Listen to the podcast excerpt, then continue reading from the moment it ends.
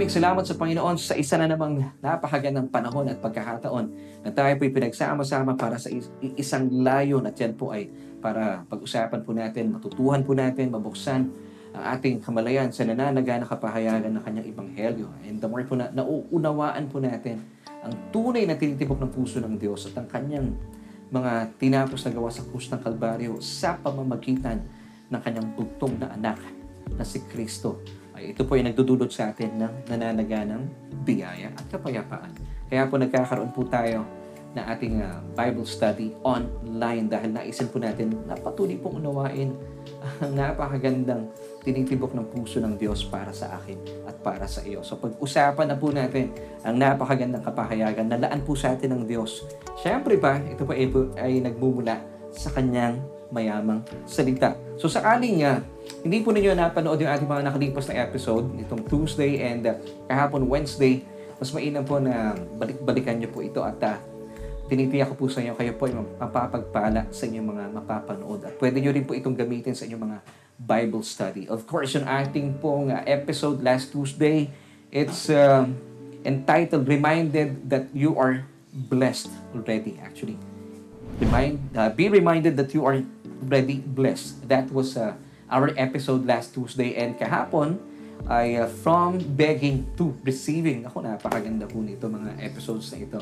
At dalayan ko po na kayo po ay uh, magkaroon ng pagkakataon at panahon para panuurin po ito. At pwede nyo rin po itong i-share sa inyong mga kaibigan. Kung kayo po ay napagpala, naniniwala sa ating mga pinag-uusapan, mas maganda pong i-share po natin ang programang ito nang sa gayon sila rin po ay maabot ng nananaga na kapahayagan ng Ibanghelyo ng ating Panginoong Heso Kristo. And sa atin pong pagpapatuloy ay magkaroon po tayo ng quick review mula sa ating mga tinalakay nitong mga nakalipas na araw. So bilang mga mananampalataya, as a child of God, born again Christian, be reminded, always remind yourself, yes, ikaw kapatid, kung kayo po isa ng mananampalataya, isinuko na ang iyong buhay sa Panginoong Heso Kristo at kinikilala mo siya bilang iyong Panginoon at sariling tagapagligtas. Ilagay po natin sa ating isipan.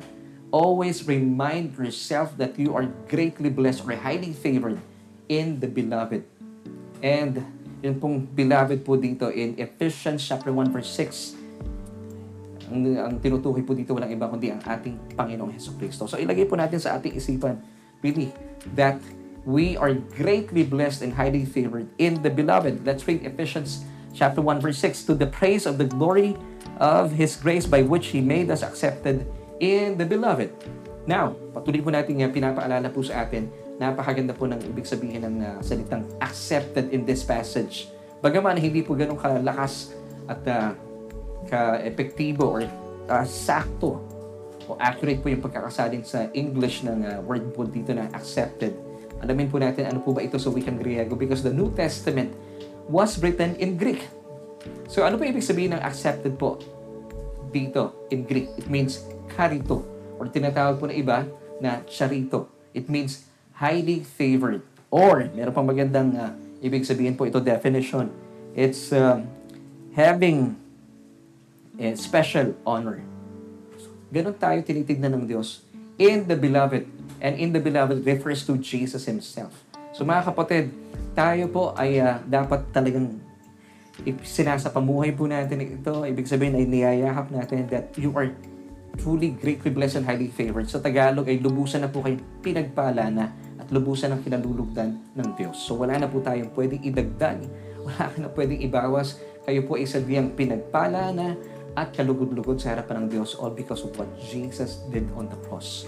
And FYI, alam niyo po ba, sa kabuuan po ng New Testament, dalawang tao lamang po ay tinuturing na mga karito or highly favored.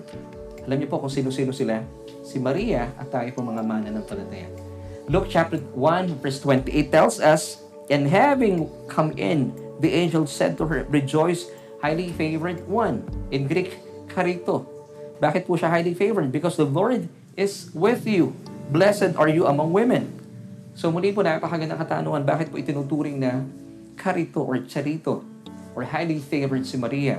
Because sabi po ng passage sa ibabang bahagi ng Luke chapter 1 verse 28, because the Lord is with you.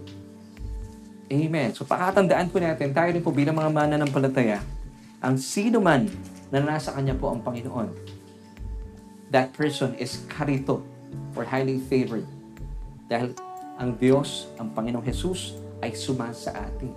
So kapag ang Panginoon po ay nasa sa atin, you have everything. Hindi na po kayo pagkukulangin. Amen. So ilagay po natin sa ating isipan, ha?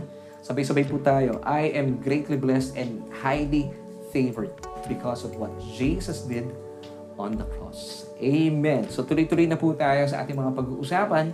At uh, let's open up our new lesson with a question kasi ito yung ating tradition sa ating programa. Dahil ito nga po ang programa kung saan ay naghahatid ng tugon sa ating bawat tanong. So simulan na po natin ang ating bagong topic for today with a question. At ito po yung ating katanungan. Inilalaan lamang po ba ng Diyos ang kanyang biyaya at pagpapala sa mga taong sa Kanya ay sumusunod ng tapat? Ulitin po natin ating katanungan. Inilalaan lamang ba ng Diyos ang Kanyang biyaya at pagpapala sa mga taong sa Kanya ay sumusunod ng tapat? What do you think? Bata pa lamang po ako, alam nyo, napapakinggan ko na po ang mga paalalang ito. Sinasabi po ng maraming mga kaibigan ko nung araw, yung mga mentors ko, mga pastor, sabi nila. And I believe, until today, marami po nagsasabi nito. Itong napakagandang paalaala po na sinasabi nila na sumus kapag ikaw daw ay sumunod sa Panginoon, tiyak na ikaw ay pagpapalain. Subalit, kapag ikaw ay hindi sumunod sa Panginoon, asahan mong ikaw ay pagpapaluin. Napakinggan niyo na po ba ang mga paalalang ito, mga katagang lumalabas po sa mga tagapagturo sa atin, mga mentors po natin. Amen. Dahil naniniwala po ako ang mga ganitong pangusap po ay malimit pong ipinapaalala sa mga mananampalataya, sa mga Kristiyano, dahil ang layunin po ng mga pastor, of course, mga uh, Bible study leaders, mga nangangalaga po sa atin, ay naisin po nila na ang uh, kanilang bawat membro ay lumakad ng matuwid at diretso at kalugod-lugod sa harapan ng Diyos. Well, ako po personally, I have nothing against uh, obedience. Dahil naniniwala po ako na importante po talaga ang pagsunod. Pero ang tanong dito, ito po ba talaga lamang ang batayan ng Diyos? Ito po ba ang kanyang sukatan para maranasan po ng isang tao o ng isang Kristiyano ang uh, kanyang nananaga ng biyaya at uh, pagpapala? Kaya po ang ating katanungan once again, inilalaan lamang ba ng Diyos ang kanyang biyaya at pagpapala sa mga taong sa Kanya ay sumusunod ng tapat. So maganda pong pag-usapan at alamin po natin. Dahil ang mindset natin, di ba, ganito, na kapag ikaw ay sumunod sa Diyos, tiyak, asahan mo na ikaw ay pagpapalain. Subalit, kapag ikaw naman ay hindi sumunod sa Kanya, asahan mong ikaw ay Kanyang pagpapaluin. So para po masagot ang katanungan ito, ay atin pong balikan ang isang napakagandang tagpo sa Biblia sa pagitan po ng ating Panginoong Jesus at ni Simon. Matatagpuan po ang tagpong ito sa Luke chapter 5 verses 1 until 8. Nang sa gayon ay matagpuan po natin ating mga sariling mamangha sa nananaga ng kapahayagan sa atin ng Diyos mula po sa mga pag-uusapan natin ito. So once again, it's found in Luke chapter 5 verses 1 until 8. Pero simulan po natin ang pag-aaral sa Luke chapter 5 verses 1 until 5 po muna na tayo magsimula. Let's read. So it was as the multitudes pressed about Jesus to hear the word of God, that he stood by the lake of Gennesaret. Verse 2 And saw two boats standing by the lake, but the fishermen had gone from them and were washing the nets. Then Jesus got into one of the boats, which was Simon's, and asked him to put out a little from the land. And Jesus sat down and taught the multitudes from the boat. Verse 4 When he had stopped speaking, he said to Simon, Launch out into the deep and let down your nets for a catch. And then verse 5 But Simon answered and said to Jesus, Master, we have toiled all night and caught nothing. Nevertheless, afterward I will let down the net. Nevertheless, sabi po muli ni Pedro, I will let down the net. So ito po ay natagpuan po natin ang mga mga tagpong ito muli po sa Luke chapter 5 verses 1 until 5. So the first time Peter met Jesus was uh, through his brother si Andrew. So ipinakilala po ni Andrew si Jesus kay Peter. And then, sabi po ni Jesus, tinignan niya si Pedro. From now on, tatawagin kang Kephas. Uh, ito po yung matatagpuan sa John chapter 1 verse 42. Ano po ibig sabihin ng Kephas? Ibig sabihin ay Simon, uh, I, I mean, a s- rock or solid rock. This was the first time na nag-meet po si Jesus at saka si, si, si Pedro. And then, in Luke chapter 5, verses 1 until uh, onwards, ito po yung ikalawang pagkakataon kung saan ay nakita po muli ang uh, Panginoong Jesus at si, si Simon. At uh, halatang halata po mula sa ating binasang uh, talata kanina in verse 5 na talagang hindi po intimate si Pedro kay uh, sa ating Panginoong Jesus. Dahil ang kanya pong turing sa Panginoon ay uh, master. Kagaya po ng binasa natin kanina, sa salin po sa wikang Pilipino ay guro. So may uh, sense of distance talaga sila sa isa't isa. Since eh, pangalawang beses pa lang naman po kasi nilang nagkita. And then sa verse 4 naman po, ay uh, mababasa natin at nabasa natin kanina na inanyayahan po ng Panginoong Jesus si Pedro na pumalaot. Nang sa gayon ay uh, sila po ay makapanghuli ng isda. And then sabi po ng Panginoon dito, ihulog mo ang mga lambat or nets. Basahin po natin. Luke chapter 5 verse 4. When Jesus had stopped speaking, he said to Simon, Launch out into the deep and let down your nets for a catch. And then, tuloy po natin sa verse 5. But Simon answered and said, Master, we have toiled all night and caught nothing. Nevertheless, sabi ni Pedro, at your word, I will let down the net. Question. Ano po ang mga sumunod na mangyayari po dito? Amen. Tuloy po natin in verses 6 until 7. Guess what happened next? Talaga naman mind-blowing po ito. Sobrang buti po ng Diyos. Luke chapter 5 verses 6 until 7.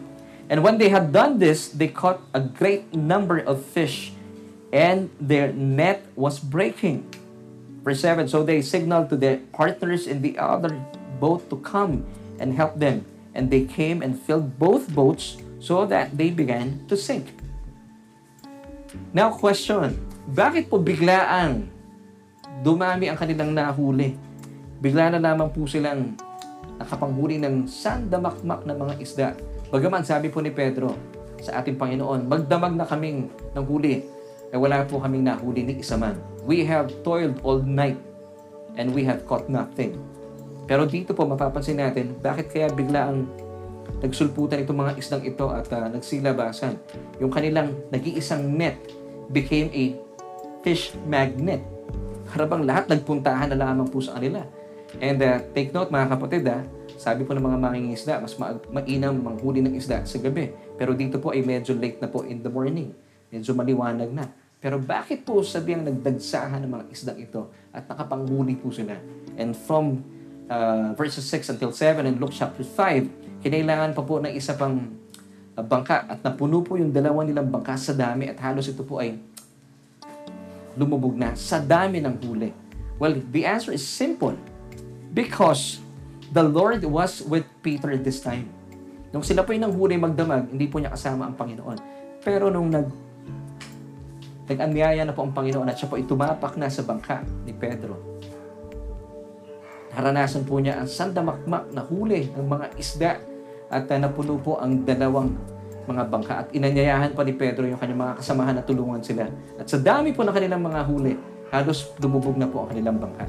So ang revelation po dito mga kapatid, kapag hinayaan mo ang Panginoong Heso Kristo na pumasok sa iyong bangka, dahil makikita po natin mula sa kwentong ito, hindi po inanyayahan ni Pedro si Jesus. Bagaman hindi po niya pinigilan, pero hinayaan po niya ang ating Panginoon. So tayo kapag hinayaan po natin ang Panginoon, or mas, much better I believe, anyayahan po natin ang ating Panginoon sa ating mga bangka. And yung bangka po dito, it's a picture, it's a type of our business. Dahil po ang bangka, ito po yung pinagkukuhanan po ng kabuhayan ni Pedro. Amen. So kapag inanyayahan po natin, hinayaan po natin ang ating Panginoong Jesus sa ating mga bangka, sa ating mga business, sa ating mga hanap buhay, saan mang karera ng ating buhay, sabihan, lahat po ng mga bagay ay unti-unti po at uh, kusang dumarating po sa atin. Everything comes in your favor. Kung kayo po ay mga teacher, kayo po ay pinagpala na ng Diyos at even po inyong mga estudyante ay sadyang naranasan po ang mga pabor na ito. Kung kayo po ay mga pastor, sadyang namumunga po kayo sa iyong ministry, wala po kayong magawa. Why? Because the Lord is with you. Gaya po ng binasa natin kanina in Luke chapter 1 verse 28 si Maria po itinuturing na karito or charito or highly favored because the Lord was with her.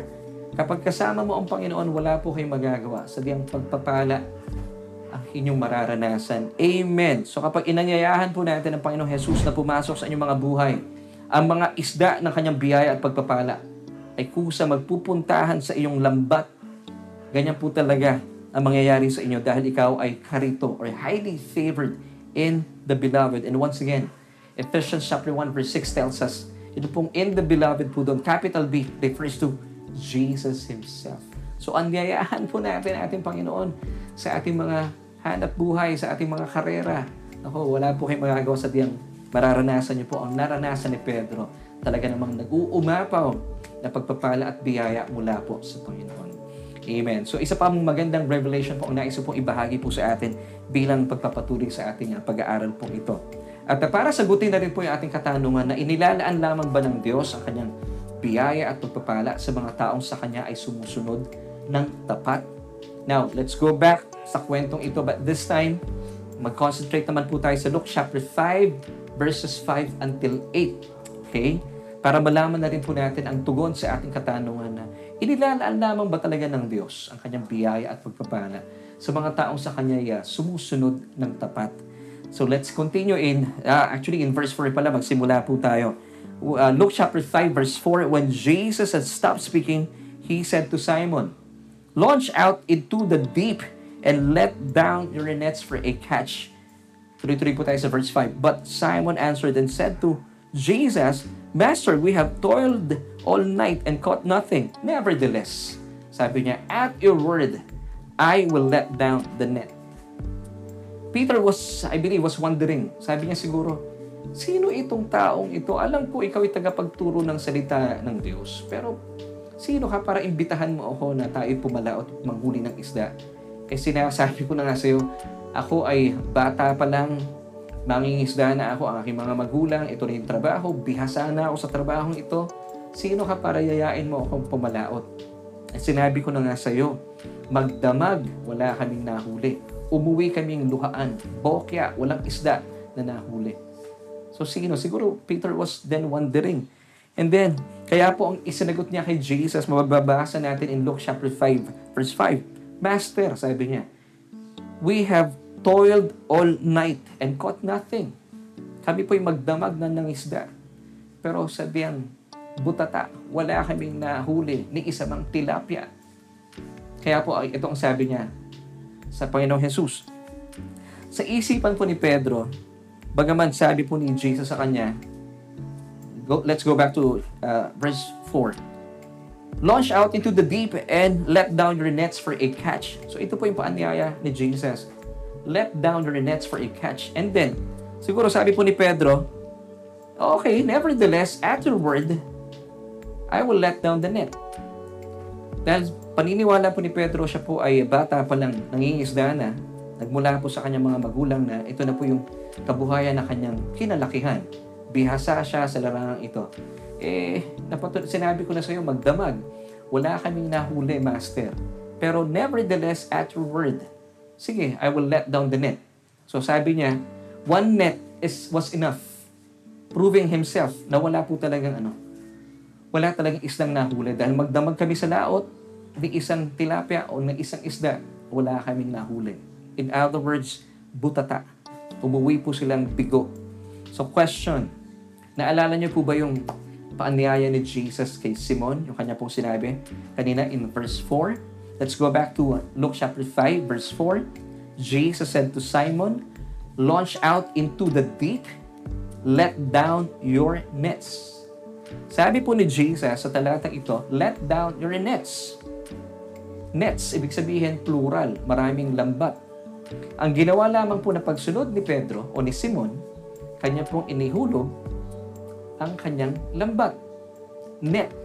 Kasi sabi ni Pedro, of course, to prove his point, one net was enough para patunayan ko sa iyo, sige na, pagbigyan ko na itong taong ito. Eh, naniniwala siya kasi, eh, ako mangingisda, alam ko yung trabaho ko, sino ka para utusan ako? Ikaw ay tagapagturo ng salita ng Diyos. Pero sabi niya, okay, nevertheless, at your word, I will let down the net. Jesus said, let down your nets. Plural, maraming lambat. Pero dahil nga po, siguro, alam niya na, eh, hindi siya mangingisda eh. Mas paalam ako sa kanya at uh, base sa aking karanasan, katatapos ng naming mangisda, wala akong nahuli. Okay? Just to prove my point, one net was enough. So pinagbigyan po niya si Jesus. At um, in Luke chapter 5 verse 5, sabi niya po muli ay, wala nga nangyari. So ang mga sumunod po ng mga pangyayari ay ikinagulat po ni Simon. Bagaman siya po ay sumunod, pero hindi po buong pusong sumunod. Masabi lang na sumunod. May mga ganyan tao sa, sa atin, di ba? Eh, sige lang, sumunod lang para mapagbigyan lang. So, ganito po ang nangyari kay Pedro. Of course, hindi niya kilala ang ating Panginoong Jesus. So, muli po, siya ay sumunod.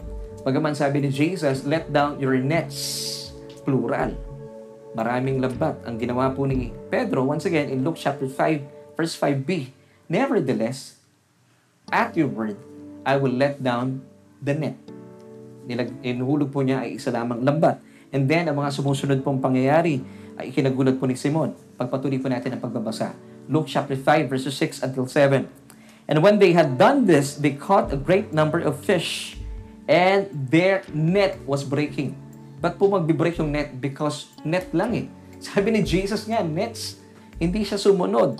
Verse 7, So they signaled to their partners in the other boat to come and help them. And they came and filled both boats, so they began to sink. Sa dami po ng kanilang nahuli, mga kapatid, yung dalawang bangka po ay hindi sapat. Sa sobrang dami at halos ito po ay lumubog na sa dami ng kanilang nahuli. And even po yung kanilang nag-iisang lambat ay halos mapunit na. Bakit? Kasi hindi sila sumunod. Pag sinabi ni Jesus na nets, ibig sabihin maramihan po ang ibibigay niya sa iyo. Amen. Ito po ang ating Diyos. Bagaman, tingnan niyo po ito, ah, hindi po tapat at buong puso na sinunod ni Simon ang Panginoon. Bakit? Sabi po muli ni Jesus, let down your nets. Dami. Pero ang ginawa ni Pedro in verse 5 of Luke chapter 5, Nevertheless, sabi niya, At the word, I will let down the net. So dito po, bagaman hindi po siya buong pusong sumunod sa Panginoong Jesus, ay nananaga ng biyaya at pagpapala po ang nagsipuntahan sa kanyang nag-iisang lambat o single net. So sa dami po na kanilang mga nahuli, once again, ay uh, nagpatulong po ang uh, mga uh, sila Pedro sa kanilang mga kasama. Take note ha, muli po ah, napuno po yung kanilang dalawang bangka sa dami ng kanilang huli at halos lumubog na po sila sa dami ng mga isdang ito. Wow! Samantala, kung babalikan po natin yung nakalipas na eksena, magdamag po silang ng huli ni isang isda, wala po silang naiuwi. Dito, karaka-raka. Nung in, nanyayahan po sila ni, ng, ng ating Panginoon Jesus. Launch out into the deep and let down your nets for a catch. Ganun po kabilis. Nagdagsaan po ang mga biyaya at pagpapala. Ang isda, nagsipuntahan sa kanyang nag-iisang lambat. Question, which came first? Peter's repentance or God's goodness? Muli po aking katanungan, which came first? Peter's repentance or God's goodness? Alam niyo po ba, under the old law-keeping covenant, you have to obey first para ikaw ay pagpalain ng Diyos. In Deuteronomy 11 verse 27, kapag kayo po ay sumunod sa ipinag-uutos ng Diyos, doon ka pa lamang po ma, uh, pagpapalain ng Diyos. In verse 28 naman, kapag hindi po kayo sumunod, ikaw ay susumpain. And take note, hindi ka pagpapaluin, ha? susumpain. This was the uh, old law-keeping covenant. But the good news is, pag sinabi po natin good news, ito po ay naisa katuparan sa kamatayan ng ating Panginoong Jesus. Doon po, naisa katuparan, nabigyan po ng kapangyarihan ng bagong kasunduan. The new covenant of pure grace. Ano po ang kaibahan po nito? Under the new covenant of pure grace, God blesses you first, and His favor and blessings and overflowing love will lead you to repentance. Wow! At ito po ang naranasan ni Pedro. So which came first? Yung Peter's repentance o yung God's blessing? Well, the answer is, tigbasahin po natin in Luke chapter 5 verse 8. When Simon Peter saw it, ano po yung nakita niya? Yung nananaga ng biyaya at pagpapala ng Diyos sa kanya. Nakita po niya, nagdagsaan ng mga isda sa kanyang nag-iisang lambat. When, when the Simon Peter saw it, he fell down at Jesus' knees, saying, Depart from me, for I am a sinful man, O Lord. Pero dito po, ang, ang nangyari po dito, which came first, yung pagpapala ng Diyos. And then he repented. Pag sinabing repented, siya po ay nagkaroon ng pagbabago ng isipan. metanoia. So indeed, God's goodness leads us to repentance or metanoia. Mga kapatid, pag sinabi po nating repentance, it's metanoia, change of mind. Nagpalit po siya ng isipan. Nagkaroon po ng pagbabago ang kanyang isipan. Kanina lamang, bago po niya nasaksihan ng mga pagpapalat biyayang dumagsa sa kanyang nag-iisang lambat, ano po ang tawag niya kay Jesus? Master. Sa Tagalog, sa salin sa wikang Tagalog, guro. Ito po ang tingin niya kay Jesus. Tagapagturo ka lang ng salita ng Diyos. Okay. May sense of distance. Amen. Pero nung naranasan po niya at nasaksihan niya ang nananaga ng biyaya at pagpapala na inilaan sa kanya ng Panginoong Jesus sa kanyang nag-iisang lambat. Ano na po ang tawag ng uh, Simon, ang kapatid na to, sa Panginoong Jesus? Lord na Panginoon. Basahin po natin once again Luke chapter 5 verse 8. Makita po natin yung big difference. And when Simon Peter saw it, he fell down at Jesus' knees saying, Depart from me, for I am a sinful man O Lord. So nakita natin yung pagpapalit ng even po yung kanyang inuusal, nag-iba na. Nagkaroon po ng pagbabago ng asal na apektuhan po yung kanyang pag-usal. In verse 5, ang tawag po niya muli kay Jesus was just master, guro, may sense of distance. Pagdating po sa verse 8, after po niya nasaksihan ang nananaga ng biyaya at pagpapala, ang dami ng isdang nagsipuntahan sa kanyang nag-iisang lambat mula po sa guro or master tinuring na po niya at tinawag na po niya si Jesus bilang Lord o Panginoon. Wow! Indeed, God's goodness leads us to repentance. At uh, malino po, bilang pagtatapos sa ating pong solution for tonight, malino po na inilalaan din po ng Diyos ang kanyang biyaya at pagpapala. Actually, hindi po basta-basta biyaya eh. Nananaga ng biyaya at pagpapala, hindi lamang po sa mga tapat na sumusunod po sa Kanya. Amen. Buti na lang po, ano? Dahil balikan po natin, hindi po tapat na sumunod si Pedro. Dahil meron po siyang pride eh. And I believe, tinitingnan lamang po niya si Jesus, tagapagturo ka lang, ako mangingisda. Ako ang bihasa sa larangang ito. Sino ka para turuan mo ako? Kaya po ang tawag niya lang kay Jesus ay Master o Guro. And then, di ba sabi niya, Nevertheless, at your word, I will let down the net. Hindi po siya sumunod. Sabi ni Jesus, Launch into the deep and let down your nets for a catch. Hindi po siya buong pusong sumunod, sumunod lamang. Pero bagaman hindi po siya sumunod, nakamit po niya ang nananaga ng biyaya at pagpapala sa kanya na ating Panginoong Heso Kristo, which led him to repentance. So dito po ay nakita natin, nasaksihan po ni Pedro, gaya din po natin mga tao, bagaman hindi po tayo tapat na sumusunod sa Panginoon, nararanasan po natin ang kanyang nananaga ng biyaya at pagpapala. Ito po ay nagmumula sa ating mapagmahal at mabuting Diyos at ang kanyang kabutihan ang siyang naghahatid po sa atin sa kanyang uh, sa pagpapalit ng ating isipan. Alam niyo po mga kapatid, hindi po uso sa Diyos ang sapat. Gusto po niya laging maramihan at uh, hindi po hindi po niya tinatapatan ang inyong expectation. Hinihigitan po niya ang ating mga expectations. Amen. I'll be giving you two last verses. Ephesians chapter 3 verse 20 tells us, Now to Him who is able to do exceedingly abundantly above all that we ask or think, according to the power that works in us. Wow! Hindi po sinasagot ng Diyos sa ating mga panalangin. He over-exceeds yung kanyang mga sagot sa ating mga panalangin. Ito po ang Diyos na ating pinaglilingkuran. So from lack to fullness, ito po ang naranasan ni Simon sa tagpong ito. So mga kapatid, to answer the question, inilalaan lamang po ba ng Diyos sa kanyang biyaya at pagpapala sa mga taong sadyang sumusunod po sa kanya ng tapat? Hindi po. Pero ang kagandahan po dito, kung kayo po hindi sumusunod ng tapat sa Diyos, kapag naranasan po ninyo ang nananaga ng biyaya at pagpapala gaya ng naranasan ni Pedro, wala kang magagawa. Sadyang magpapalit ang iyong isipan.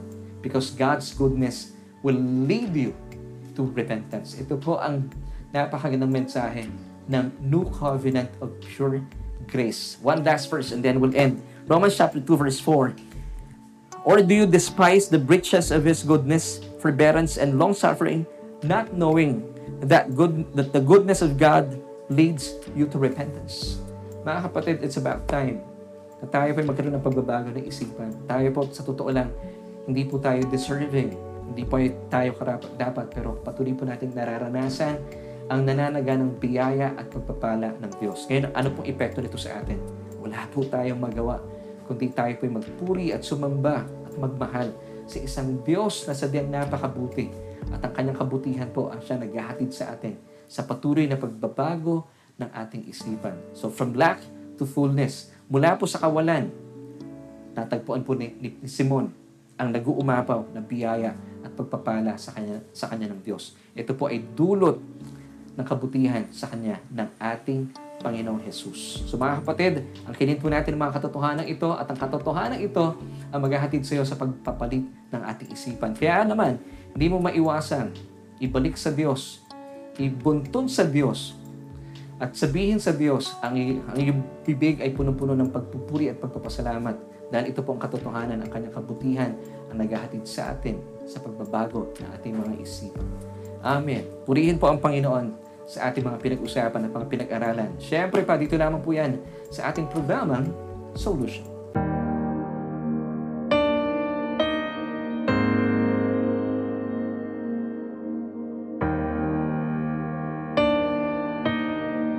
At sa pagkakataon pong ito, ay uh, dalayan ko po na kayo po ay napagpala sa ating mga pinag-usapan. Tunay nga po napakadakila po ng Diyos. Ang kanyang pong puso, ang kanyang pag-ibig, kanyang kabutihan ay hindi po nakabatay sa ating kabutihan. Hindi po sa ating pagsunod, hindi po sa ating katapatan. Ang tawag po dito ay biyaya. Purihin po talaga ang Diyos. So kapatid, kung kayo po ay marahil sa inyong mga buhay ay nakikipagsapalaran, dalayan ko po na maging dahilan ang uh, ating mga pinag-usapan, ang ating uh, mga tinalakay na makita po natin na talaga palang kapag uh, nauunawaan po natin ang yaman ng uh, Ebanghelyo, wala po kayong magagawa. Ang kabutihan ng Diyos ang siya naghahatid po sa atin sa pagbabago ng ating isipan. Kaya even po yung ating pagpupuri sa Kanya ay hindi po nagiging trabaho. Ito po yung naging kusang dumarating at hindi mo maiwasan ang iyong bibig, ang iyong labi, ang iyong puso na magsumigaw sa pagpapasalamat sa Diyos. Ito po ang nangyayari kapag tayo po nakakarinig ng Ebanghelyo ng ating Panginoon Heso Kristo. At kapatid, kung kayo po ay kasama namin sa ngayon, first time na dumalo, or marahil kayo po ay uh, for the longest time, we have decided na tanggapin po ang Panginoong Jesus bilang inyong Panginoon na tagapagligtas. Matagal na pong nag-aanyaya ang Diyos sa atin. At kung kayo po ay uh, napagpala sa ating napakinggan at napatunayan po ng uh, ating mga pinag-usapan na sabihang naisin po ng Diyos ang pinakamabubuti para sa iyo. Bagaman, hindi po tayo tapat. Bagaman, hindi po tayo sumusunod ng tuwiran sa Diyos. Pero ang tawag po dito ay biyaya. Ang kanya pong biyaya ay undeserved, unearned, and unmerited favor. Kaya kaibigan, naisin po ng Diyos na maranasan mo ang buhay na ganap at kasiyasiya. At ito po ay uh, kapag kayo po ay sumang-ayon sa kanyang paanyaya, sa kanyang paanyaya na maranasan mo ang, ang fullness ng kanyang pagmamahal. All you have to do, sabi po in Romans 10 verse 9, that if we confess with our mouth the Lord Jesus Christ and believe in our hearts that He was raised from the dead, you shall be saved. Ako po ay mananalangin at sabayan niyo po yung aking panalangin. Buksan niyo po yung mga bibig bilang pagsang-ayon at pagkilala na si Kristo po ay inyong Panginoon. At tiyak po ang inyong kaligtasan. Tayo po ay manalangin. Aming Panginoong Jesus, maraming salamat po sa mensahe ng kaligtasan na akin napakinggan. Kinikilala ko po ang aking sarili. Iwalay po sa inyo ay sabiang wala po akong magagawa. Kinikilala ko rin po na ako'y isang makasalanan at nangangailangan ng isang tagapagligtas. Kaya naman tinatanggap kita bilang aking Panginoon at tagapagligtas ng aking buhay. Salamat po dahil sa krus, pinatawad mo na ang lahat ng aking mga kasalanan. Salamat din po ng aking pangalan ay nakasulat na sa aklat ng buhay. Amen at Amen. Sa pagkakataon po ito, ako na lamang po ang mananalangin. Aming Diyos at amang makapangyarihan sa lahat, maraming maraming salamat po sa oras po ito na inilaan mo sa amin para pag-usapan namin at matutuhan po namin at matunghayan at pabuksan po aming kamalayan sa nananaga na kapahayagan ng iyong salita.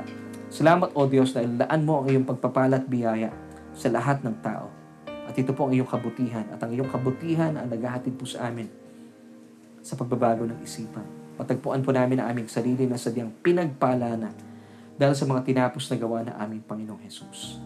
O Diyos, aming Ama, kung meron man pong kapatid namin na tumaranas po ng kahirapan sa mga panahong ito, na dulot po ng pandemyang ito, Maging sanhi po ang aming mga pinag-usapan na makita niya ang kanyang sarili na anyayahan niya po kayo sa kanyang bangka, sa kanyang ah, kabuhayan, sa kanyang business, o sa anumang karera na kanyang kinalalagyan.